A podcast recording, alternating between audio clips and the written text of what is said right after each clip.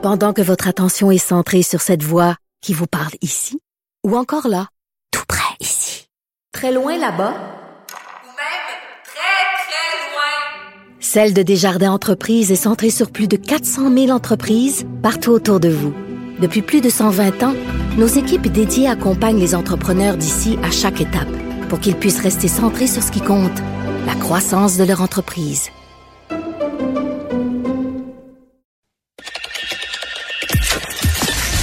Mario Dumont. Plus pratique que n'importe quel moteur de recherche.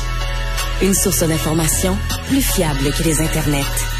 Pour savoir et comprendre, Mario Dumont. C'est couler la flotte avant de partir.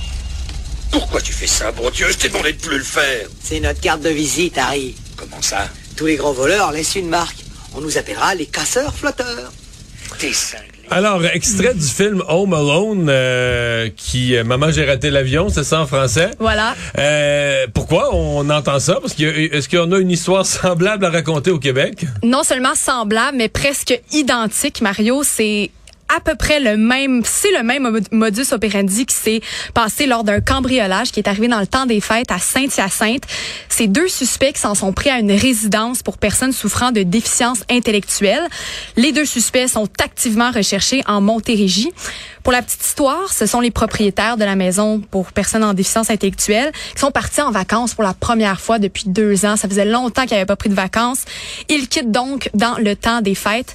Et là, à leur retour, ils se rendent compte qu'ils ont été victimes de, de, de casseurs flotteurs. Leur résidence a été complètement pillée. Donc, il y a eu un cambriolage Il y a eu un et cambriolage. de l'eau. euh, De l'eau partout, Mario. Il y a un piano à queue qui a été lancé en bas des marches. C'est vraiment, c'est vraiment un vol qui est, qui est, qui est complètement là. euh, c'est juste triste. C'est juste la méchanceté pure qui a été faite à cet endroit-là.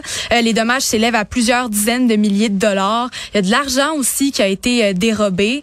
Donc, euh, en plus, les autorités pensent que les deux suspects connaissaient les propriétaires de la maison, étant donné que ça s'est passé au seul moment où ils sont partis en vacances, alors qu'ils ne quittent jamais les lieux. Alors, comme je le disais au début, là, les suspects sont présentement activement recherchés dans la région de la Montérégie. C'est bien malheureux.